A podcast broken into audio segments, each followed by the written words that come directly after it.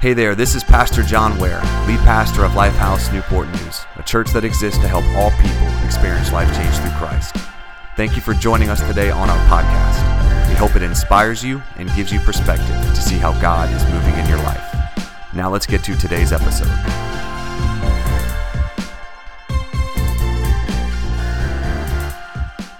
Good morning once again, Lifehouse family. Like I said, we're in part three of our This Must Be Stronger Than That series. If you have possibly missed the first two parts in, in this series, you can go online, uh, SoundCloud, iTunes, just just type in Lifehouse Newport News, and it should pull up the podcast on both of those platforms, and you can check out uh, the first two messages in, in this series. Uh, the, the first two messages, well, actually, the whole concept of this series is is based on this premise of um, the church is in a rough season right now. Statistics show it. It's very, very clear. People are, people are leaving the church in droves. It's mainly younger people in their 20s and 30s. Um, statistics show us the church right now is in a down season. But the church was born to win. God created the church and said that not even hell would be able to stop the church. So basically, you've got God's promises that say the church won't, won't be stopped, but then you've got reality, right? Where the church is struggling right now. And what this series is, is it is a series saying if the church is going to regain its power, its strength, its, its authority, and its purpose and place in this world, there are certain things that must be stronger. This must be stronger than that. The first week we talked about the vision of the church, the, of what can be must be stronger than what has been. So many people have been hurt by the church. The church has done stupid things, said, said stupid things. Like the church has just done some stupid things and honestly have put itself in the position where it's at right now. But look, we can't deny the past of the church, but it shouldn't define our future either what, ha- what can be must be stronger in our minds for what than what has been. Secondly, last week we talked about how most churches die, like how there is actually books and, and concepts written on why churches die. And, you know, I think stats are 80% of churches in this country have plateaued or are dying. And every year, six to 8,000 churches close in the United States. And there, is, and there is a reason for that. And when we studied those last week, and it was because the church has become inward focused. And if the church is going to become outward focused, the purpose of the church must be stronger than our personal, than our personal preference. So, look, I encourage you, if, if you have not checked those out, go on SoundCloud, iTunes, check those out, because uh, they are important parts of this series. Now, today I want to talk to you about how honor must be stronger than contempt. Honor must be stronger than contempt. And what does this whole concept deal with? It deals with how we view and treat people. I don't know if you would agree, but right now we live in some very divisive times. Like you just say certain people's names, where you say certain issues? Or you know you just say whatever. And it's like immediately people pick sides. You're over here you're over there. You're just this you're just that. And immediately the labels start to come. Well you're just this and you're just that. So we take people that are full of experiences and different proclivities and different upbringings and different family structures, like all of these people that are so complex, we then take these, these people and clump them into being a label. And it just seems like the church has always done a good job of, of this whole thing of almost creating a caste system of saying these people are more important than these people. These sins are worse than those sins. And it's, it's, it's just like one of the things that people have always gotten on the church for, and rightfully so, is ultimately how we treat each other. Like, how, in many respects, there's no difference in the way we deal with people in the church than those that are outside the church deal with people. How we deal with conflict, how we deal when there's disagreements, how we deal when there's divisive issues and you just look at the church's shady past in dealing with people, you can see the church's I mean, just think of the Crusades. Like they killed people in the name of Jesus Christ. You'd think the church in the past was complicit in this country in racism, where the church created caste systems and said these people are more valuable than these people. And we just live in very divisive times, y'all. And we have to be very wise as Christ followers to say, what does God say? What does God speak to us on how we're called to treat each other as Christians, how we're called to treat outsiders that aren't Christians, how we're called to treat people that we do like, how to treat people that we don't like? What is our call as Christ followers? But like I said, we live in very divisive times. I'm just going to throw out a few things out there, and I'm not going to ask you to grunt or moan or whatever. I'm not going to ask you to fight. I don't want to throw, like, I just want to show you how divided we can be as people. I'm just going to throw out a few names and topics and things like that. Immigration.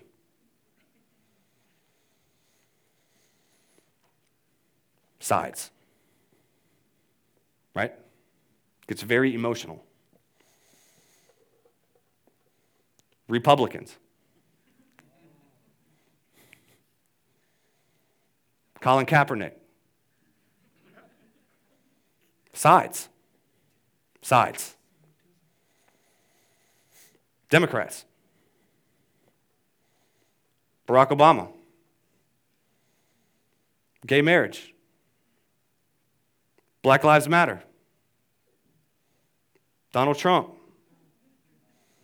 All lives matter. Im- immediately, sides. And what can easily be done, I mean, I can feel the tension in the room right now. It's like even saying those things, it like almost puts like a knot in your chest. Because me, as a pastor, I'm like, I know people in this church that are very on opposite sides of all of these issues. And when you go on Facebook,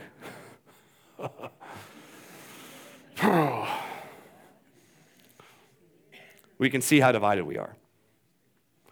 We can see how, as Christ followers, how divided and ununified we are.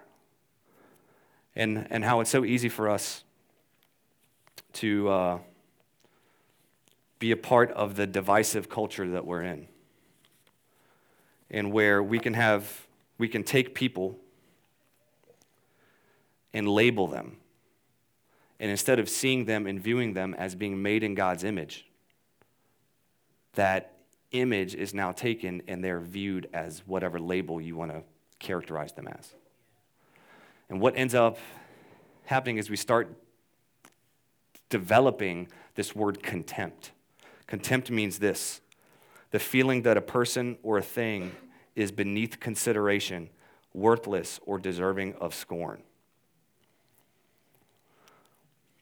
Now, I don't, any of us would say that we want to be a person of contempt, but how many of you guys know our faith isn't made up of what we believe or even what we say? Our faith is validated by what we do. So I believe if, if, there was ever a time that we need to dig in here as a church and set some culture as, as our church and say if the church is going to regain its unity and therefore its power, we must, as a church, say honor must be stronger than contempt. We're going to dive into this tension that I know we feel today. that I know is there. So I'm going to give us a baseline that we need to build this, this foundation on for today's sermon, and that is found in Genesis 1 26 through 28. And that is the fact of every human being living, breathing, whether you like them, whether you don't like them, whether they're black, white, no matter what about what other label we want to give them or make them, every human being is made in the image of God. Genesis 1 26 through 28. This is the creation account in Genesis that kind of lays the foundation for all of Scripture. Um, Verse 26, and this is the message version. It says, Let us make human beings in our image. So basically, this is the triune God, Father, Son, Spirit. Whenever it says let us, it's, that is a reference to the Trinity God, God the Father, God the Son, and God the Holy Spirit. It says, Let us make human beings in our image, make them reflecting our nature so they can be responsible for the fish in the sea, the birds in the air, the cattle, and yes, earth itself, and every animal that moves on the face of the earth. God created human beings, He created them godlike reflecting God's nature. He created them male and female. God blessed them. Prosper, produce, fill the earth, take charge, be responsible for fish in the sea and birds in the air, for every living thing that moves on the face of the earth. So, this is the foundation, y'all, that we've got to build our theology of people on. Okay? It's, it's not what culture tells us to put people in.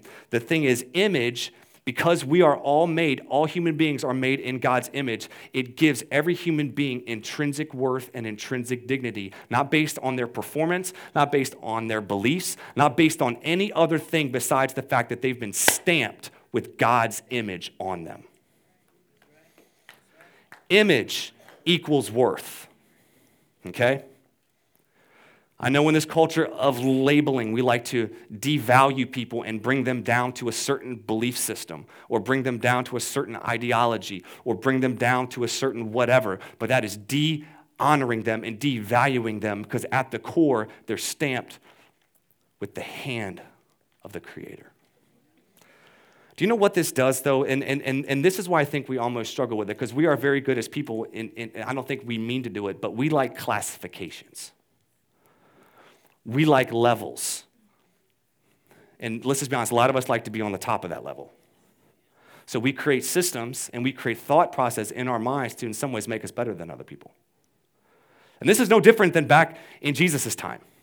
This was very common. Religious leaders, the Pharisees and Sadducees, created systems that basically said, um, we're better than them. And Jesus came on the scene as God in human form, as God in the form of a person, came on the scene into this almost caste system religion that the Pharisees created.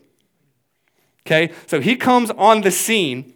And these Pharisees and Sadducees are hearing what Jesus is saying, and they're being like, Ain't no way that's God. He's demon. Beelzebub. Like, this dude's crazy. Like, what is this guy saying? He's saying, You've heard it said, but now I say.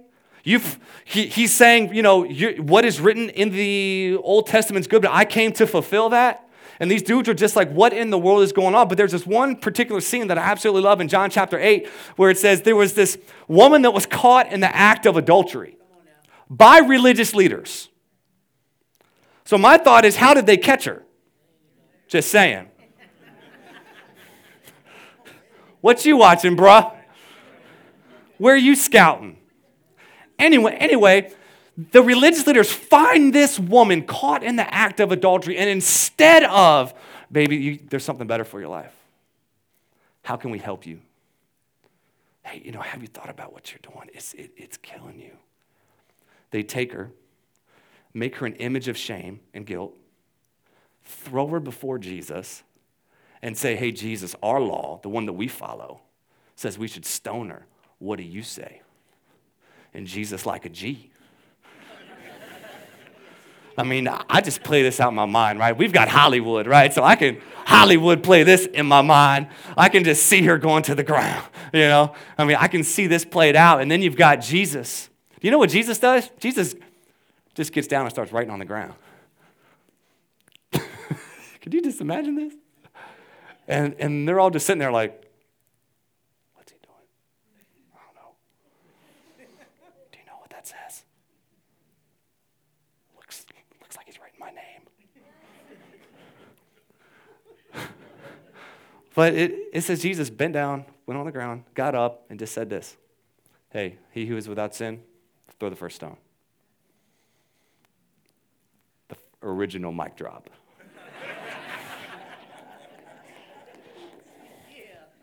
The original my job. And then it says, one by one, all of these people that were accusing her started walking away.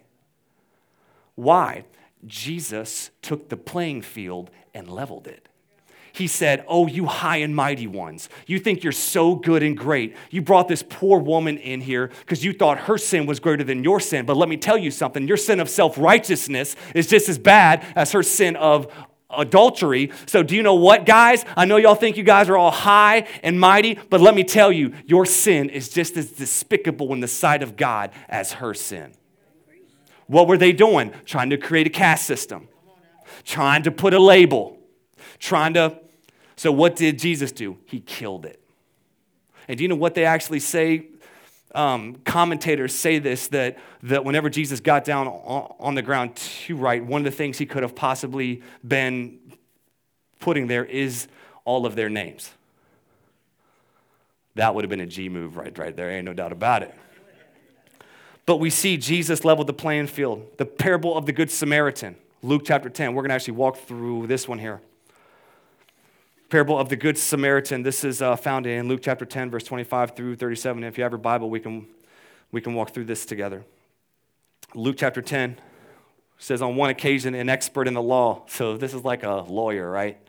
This dude's coming up, hey, an expert in the law stood up to test Jesus. Hey, teacher, he asked, What must I do to inherit eternal life? Great question, right? Like, what do I got to do to go to heaven?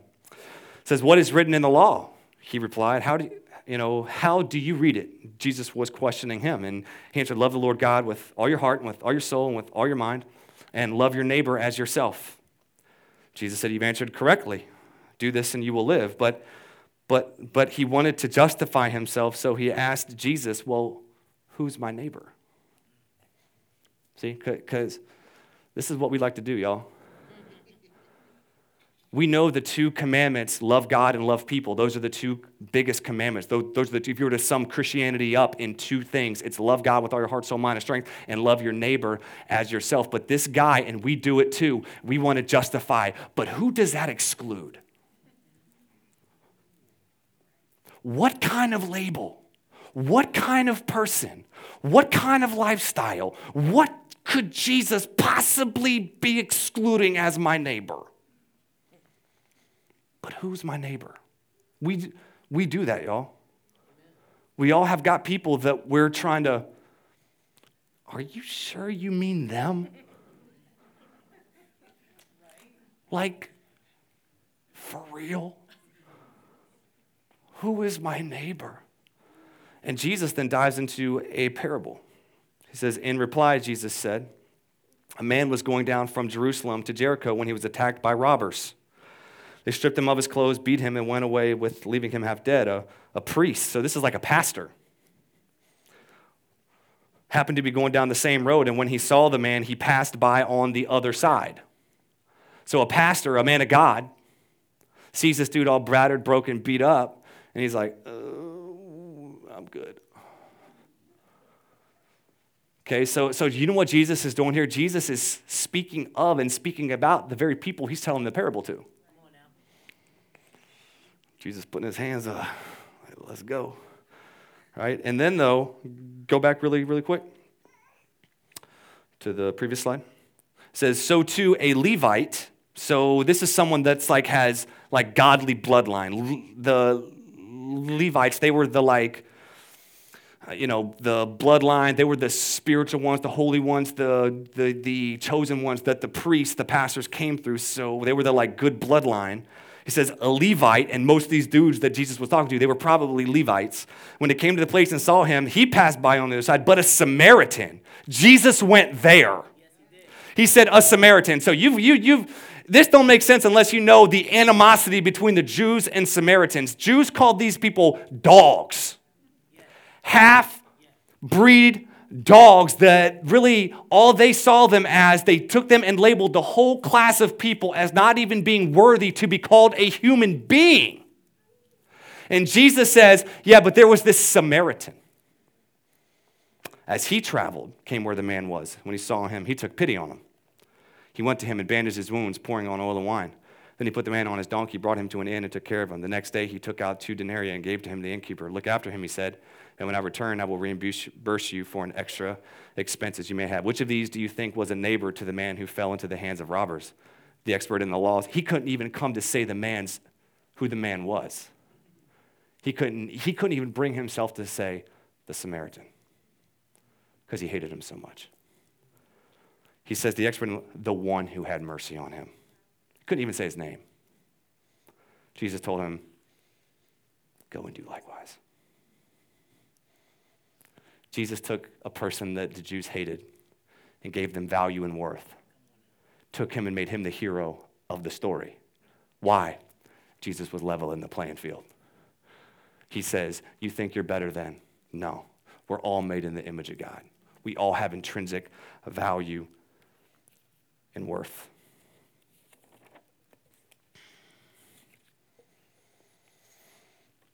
This word honor is something that is lost in our culture. Look at parents.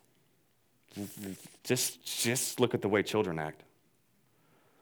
I don't know about you, but I see the way some of these kids act. And I'm like, oh, Lord. There's no honor. Honor in, in the Bible, I don't have time to do a thorough study, but I do want to dive into some scriptures in the New Testament. This word honor is a Greek word that is the word time, T I M E, but it's pronounced time. And what it, what it actually means is to give value or reverence to. Romans 12, 10 says that be devoted to one another in love, honor one another above yourselves. So basically, reverence, give value to one another above yourselves. Do you know what this tells you? There is not a normal human being. There is not just like the levels that we put on. People are made in the image of God. Therefore, we are called to give them reverence and honor.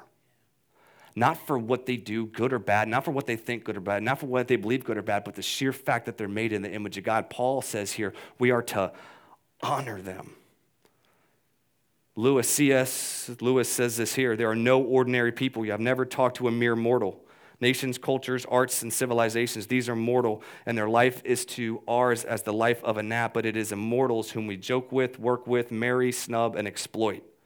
Immortal horrors or everlasting splendors. Look at the person next to you. Look them right in the eye. Make it really awkward. Give that awkward stare of just, just like you know, like this is getting really weird. Okay? Just, just make it awkward. I don't, I don't want to see hey, y'all, some of y'all like kissing and stuff, man. Like, that ain't cool. Like, okay, stop looking at each other. This ain't the time for that. You got to after church. Go get yourself something to eat and go home, okay? Uh, but, right, love your neighbor. That's loving your neighbor, all right? Don't really love your neighbor. okay, anyway. Oh, okay. Get back on track. Get it back in. But look at, look at that look at that person. The good news of Jesus Christ tells you that person that you are either A, married to, in friendship with, maybe you don't even know them, they are to be revered. In other words, almost considered holy, a holy entity. Because human beings are the crown of God's creation. Nothing else did he say that they were going to be made in the image of God, not animals, not trees, but he said human beings, they will be made in my image. So you have to understand there is just not a normal, regular human being. Honor isn't peripheral and scriptural, it's center. It's central. 1 Corinthians 6 says this Do you not know that our bodies are temples of the Holy Spirit who is in you, whom you have received from God? You are not your own. You were bought with a price. Therefore, honor, time, God with your bodies. Honor God, revere God, consider him holy and value and of your worth.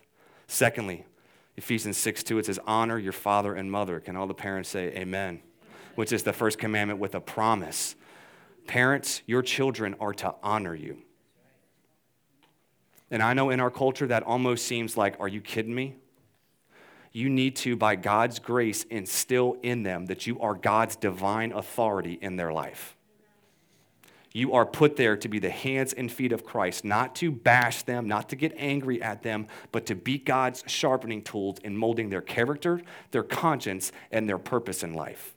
Don't be neglectful because you have a culture that tells, tell, tells you and tries to shape you in, in, in, into what parenting is. Let Scripture mold you and shape you about the way you are to think about how you raise your kids and you are called, and they are called to honor you because if they don't honor you, they're, they're not going to honor their boss. If you don't teach them to honor authority and you are God's divine authority, they will develop a pattern in their life of dishonoring the authorities that God places over them. And you need to, by God's grace, and look, I know parenting in this day and age is absolutely like, God help you. It's like juggling knives, right? It's like, so many things that you got to think through and pray through and walk through. But that's why you have a church family. Walk through this thing together. 1 Timothy 5, 7, 1 Timothy 5 17. The elders who direct the affairs of the church well are worthy of double honor, especially those whose work is preaching and teaching. I'm not saying this just so I can get a pat on the back, right? I'm not saying just, but I just think that we have that we have to make sure we understand leaders are put in the church to bless you. We are not here to burden you. We are not here to, to bash you down. The leaders that God has placed in this church, we want to honor you as God honors us. And, and look, through, through that, Scripture says this that we are to honor our leaders. Not, you know, but at the same time, that can go the wrong. Like some of y'all hear that and it just, it sort of makes you cringe because you were in churches to where the pastor was, was kind of viewed as being the king. So we had like bodyguards and, you know, he had like armor bearers and all of those things. And it's just like, it was almost like an unhealthy honor where it was almost creating a culture of like, you know, bulletproof cars, and stuff like that. Like I remember one time being in Horseheads, New York. Horseheads, okay? So this is like upstate New York, and there was a guy that was coming to speak. He would not come and speak unless he had a bulletproof car. I was like, bro, you in Horseheads, dude. The only way you're going to get shot is if someone's hunting and accidentally misses the deer. And like, it's not going to happen. But at the, but at the same, like there was, so here's the thing, that can be, that can be improperly placed. That could be improperly used. But at the same time, in the house of God, there's to be a culture of honor. 1 Peter 3 7. I said 1 Peter 3 17 last time. It was wrong. 1 Peter 3 7 says, Husbands, in the same way, be considerate as you live with your eyes and treat them with respect. And that word respect there is, is the same word, honor.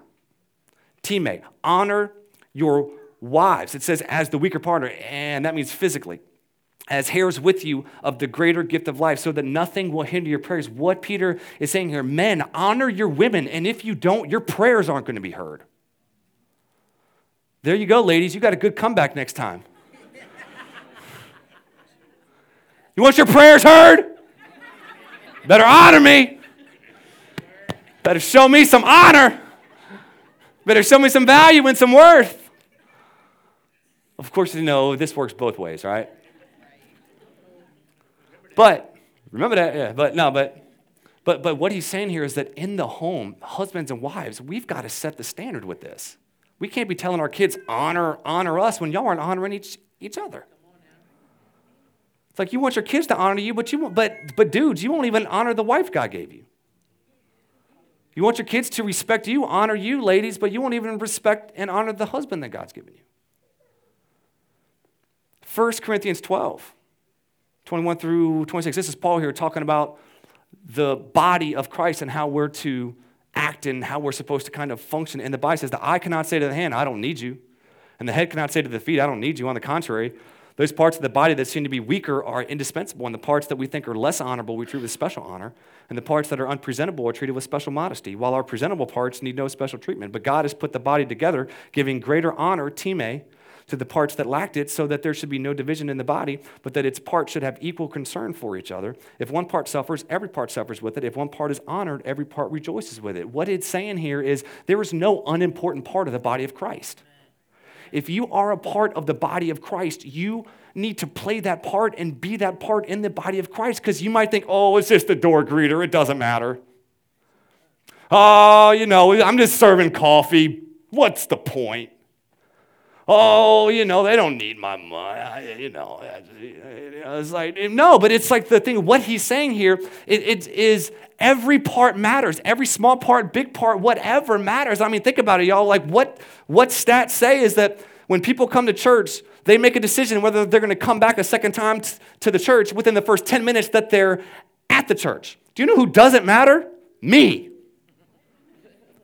So if somebody comes to a Church, they're not like, is that past the preaching fire? Is that past the preaching like Stephen Furtick? Is their worship team sound like elevation? No, like what they're trying to do is they're trying to say, how do I feel when I walk into this place? Am I going to be honored?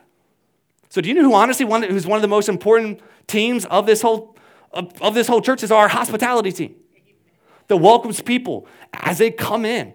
And, and, and it starts in the parking lot and works from the parking lot all the way into finding a seat. There's no unimportant part in this church. You might say, well, you're on stage preaching. That's just one part. I'm not more important than you. You matter, and you deserve honor. It's not just honor me, I'm to honor you. I'm to honor you for the part that you play because we're all working towards the same goal to be the hands and feet of Christ and then to be the hands and feet of Christ to the world out there. Honor goes out there. 1 Peter 2 17 says, So proper respect to everyone. Everyone. Love the family of believers. Fear God. And this is the one that got me honor the emperor. I ain't saying nothing else. James 3 9 through 12. Y'all can study that on your, on your own. Study that in your quiet time. Jesus. Check this out James 3 9 through 12. With the tongue we praise our Lord and Father. This is James diving into kind of, he's writing to a whole litany of churches. It says, With the tongue we praise our Lord and Father. What a beautiful name it is. What a beautiful name it is. See why I don't sing on the worship team? It says, With the tongue we praise our Lord and Father, and then with it we curse human beings who have been made in God's likeness. So he says, one minute you're in here praising God, and then the next minute you are out there cursing the very human beings that were made by the God you were just worshiping. He says, My brothers, this should not be. Can both fresh water Salt water flow from the same spring. Out of the same mouth come praise and cursing. My brothers and sisters, can a fig tree bear olives or a grapevine bear figs? Neither can a salt spring produce fresh water. Do y'all see these scriptures, just a few scriptures that talk about how honor should be in the church? It should be in the family. It should be when we're out there. It should be in the relationships within the church. Honor is not peripheral and scriptural, it is central. And it's built on the foundation of our humanity as being made in the image of God. Do you see this? Hopefully, you get the whole idea, the, the, the, the, scriptural, the biblical basis, the biblical foundation we have. Now, how does this work out practically for us corporately and for us individually? I'm going to start with us corporately, with our church. We have core, we, we have core values at this church. A core value establishes how, as a church, we will make decisions and determine what is important. So, as a church, we have core values that we say, as we make decisions as a church, these are the things that are going to propel us to say yes or no to them. Our first core value we talked about last week was mission over preference, meaning we will always make decisions with our church that aren't easy, but always forward the gospel, even if it's hard. The mission of the church will trump our personal preference. Okay? Secondly, our second core value as a church is this honor everyone. Honor everyone. What does this mean? We will honor everyone at this church. If you're living and breathing and you walk in these doors, you will be given value, you will be given worth. Not because of any label someone puts on you, but because of the label you've been stamped with by God Himself. That's made in the image of God. We won't agree with everybody. We won't see eye to eye with everybody.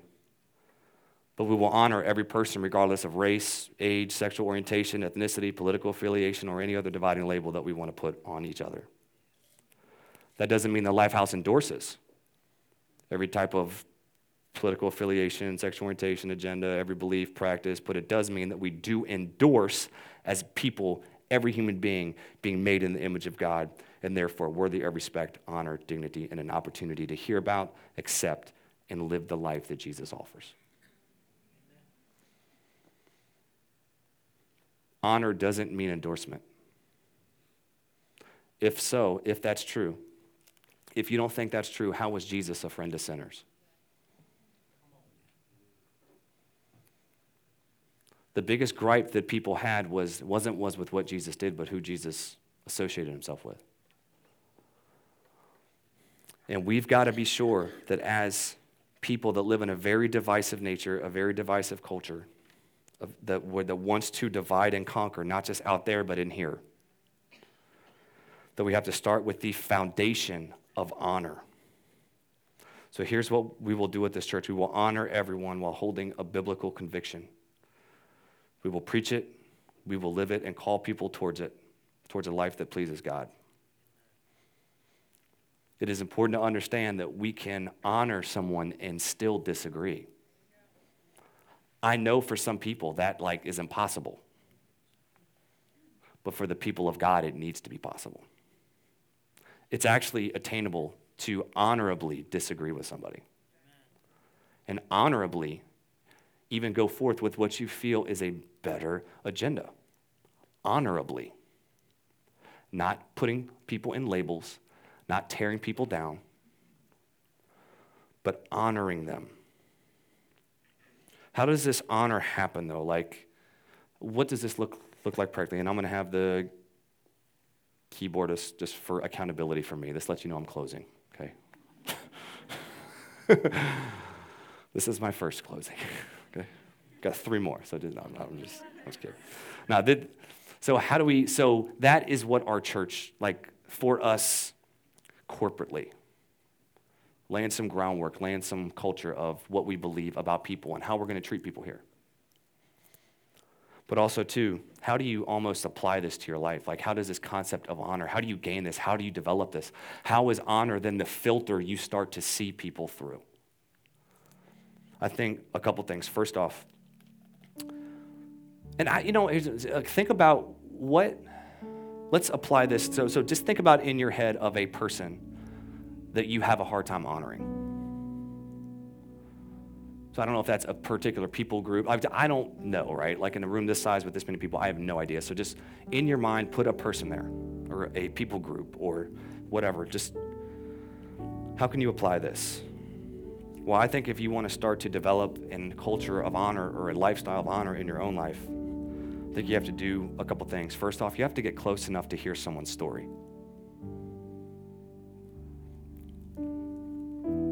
I think it's so easy for us to have a concept of something or somebody, but no context. And you're telling people you should just be better. You should just fix it. You should just, and we start yelling out these orders and these things of what should be done, but we've never actually taken time to get to know the people we're yelling at or we're not taking the time to get to know the stories. Like, you know, everyone's been in third grade, everyone's been in junior high school, the terrible junior high. Like, everyone has experiences that they've gone through that have shaped them to who they are and why they do what they do. And we need to understand, we need to get close enough to hear some people's stories because a concept with no context always breeds distortion. Hiding behind a keyboard does not bridging context.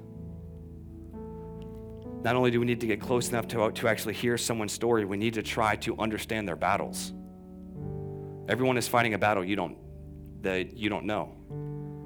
That person that yelled at you in traffic, you don't know what could have just happened to them. You don't know what news they could have of just received.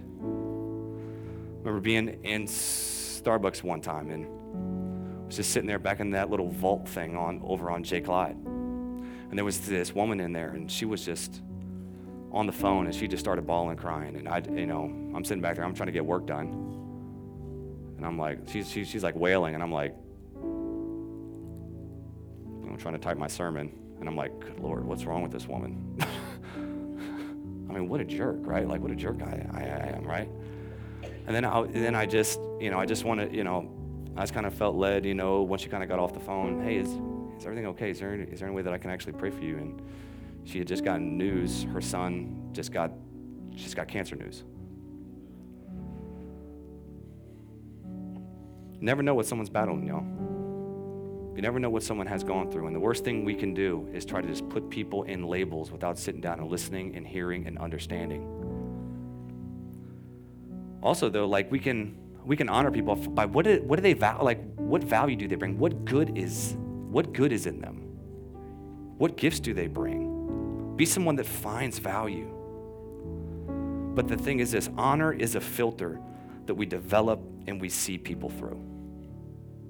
And what I pray for you is that God would, as a church, individually and corporately, you know how on filter Instagram, you know, you you take a picture and you give it a filter that says you're going to view this picture and your perspective of this picture is going to be viewed through the filter of black and white or something else.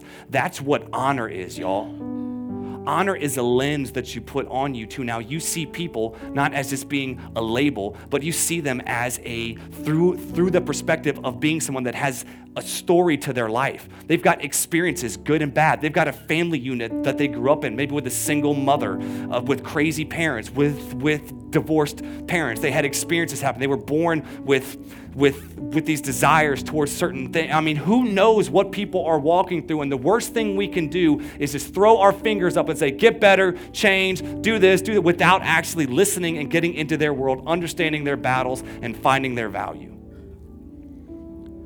Honor's got to be the filter that as a church we see things. You know, honoring people was how the church overcame the Roman Empire back in the day. It was absolutely crazy. The Roman Empire had plagues and people were like dying and, and it was crazy. And the only people out there caring for them were Christians. Do you know why? Because the founder said every human being matters.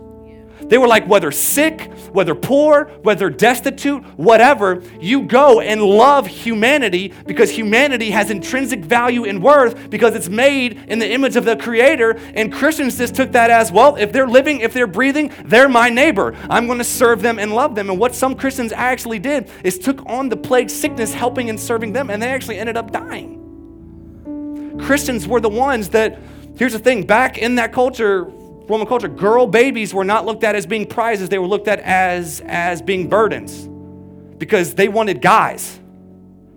So, what Christians did, people would actually birth these kids and take the baby and put it on, and put it in the trash heap. And Christians started seeing this and they were like, "Nope, made in the image of God. You give that baby here. We'll we'll love it. We'll take care of it. Why? Because it's got intrinsic value and worth. That's how what orphanages got started. It's because Christians said those little babies are made in the image of God. You know, the first person to be excited about Jesus being born was a baby in the womb.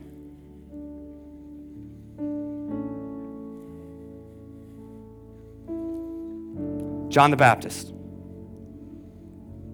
leaped inside of his mother's womb. When Jesus, when, when he heard the news that Jesus was going to be coming his cousin. If it's living, if it's breathing, Christians are called to give life. Christians are called to be for life. Christians are called to be people of life and honor and add value and add worth to anything living and breathing. Why? We've been given honor by God. Now we give honor to others. Honor doesn't mean agreement, it doesn't mean we condone. It means we can honorably dis- disagree, but we have a filter of honor that says, beyond what you do, beyond what you say, you are made in the image of God. Therefore, I'm going to give you the honor that God gave me. Do you know honor? God honored you when you didn't deserve it. God gave you worth, God gave you value. Think about it. When you were dead in your sin and far from God, Jesus Christ came down, lived the life you couldn't live, died the death you should have died in your place and for your sins, and purchased for you a life you could have never gotten on your own essentially he gave you honor. When Jesus died on the cross, he said, I'm giving myself for you. You know what something's worth by the price what someone is willing to pay for it. God thinks you're worth the death of his son. He valued you, he gave you honor. And now, as honored people, we give honor.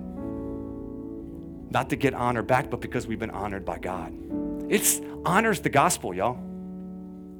Honor is the gospel of Jesus Christ. In my heart that as a church, we would be people of honor. So here's the thing my question to you is who have you dishonored? Who do you need to get closer to, hear their story? Who do you need to understand their battles and find their value? Can we all stand, church? We're going to do two things here closing up. We've got about 10 minutes left. We're going to have prayer. We're going to have prayer teams. They're going to come down here. We're going to sing a song. I know today's message was heavy.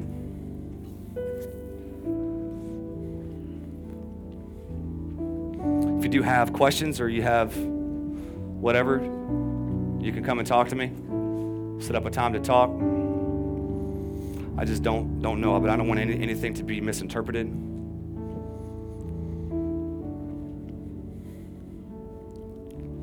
But I want our church to develop a culture of honor God to us, us, us to others, that finds the value in, realizes none of us are better than others. We don't create caste systems here. We all have value, we all have worth, we're all important. Not because of, but because of God.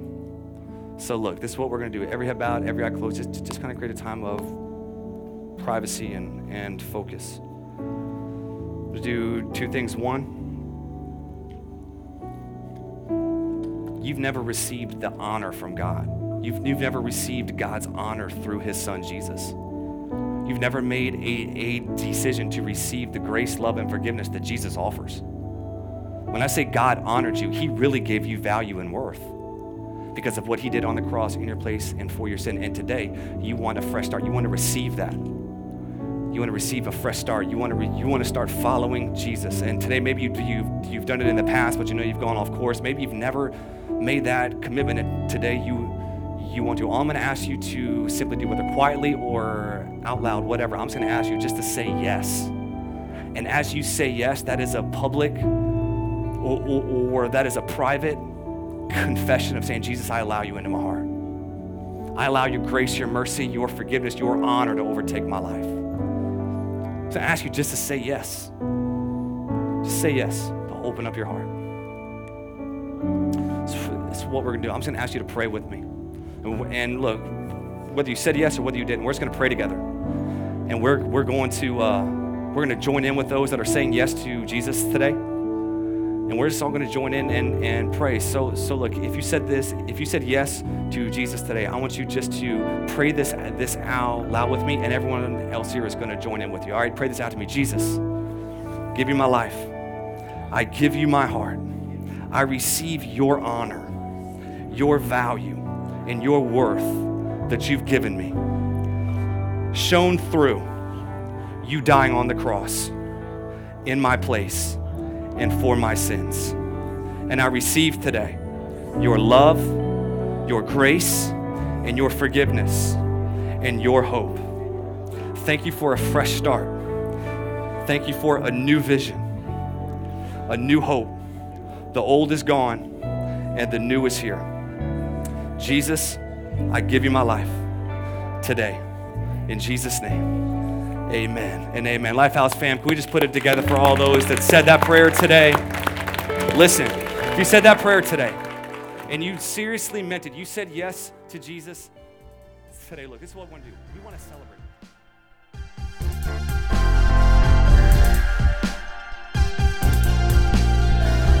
Thank you again for joining us on the Lifehouse Newport News podcast.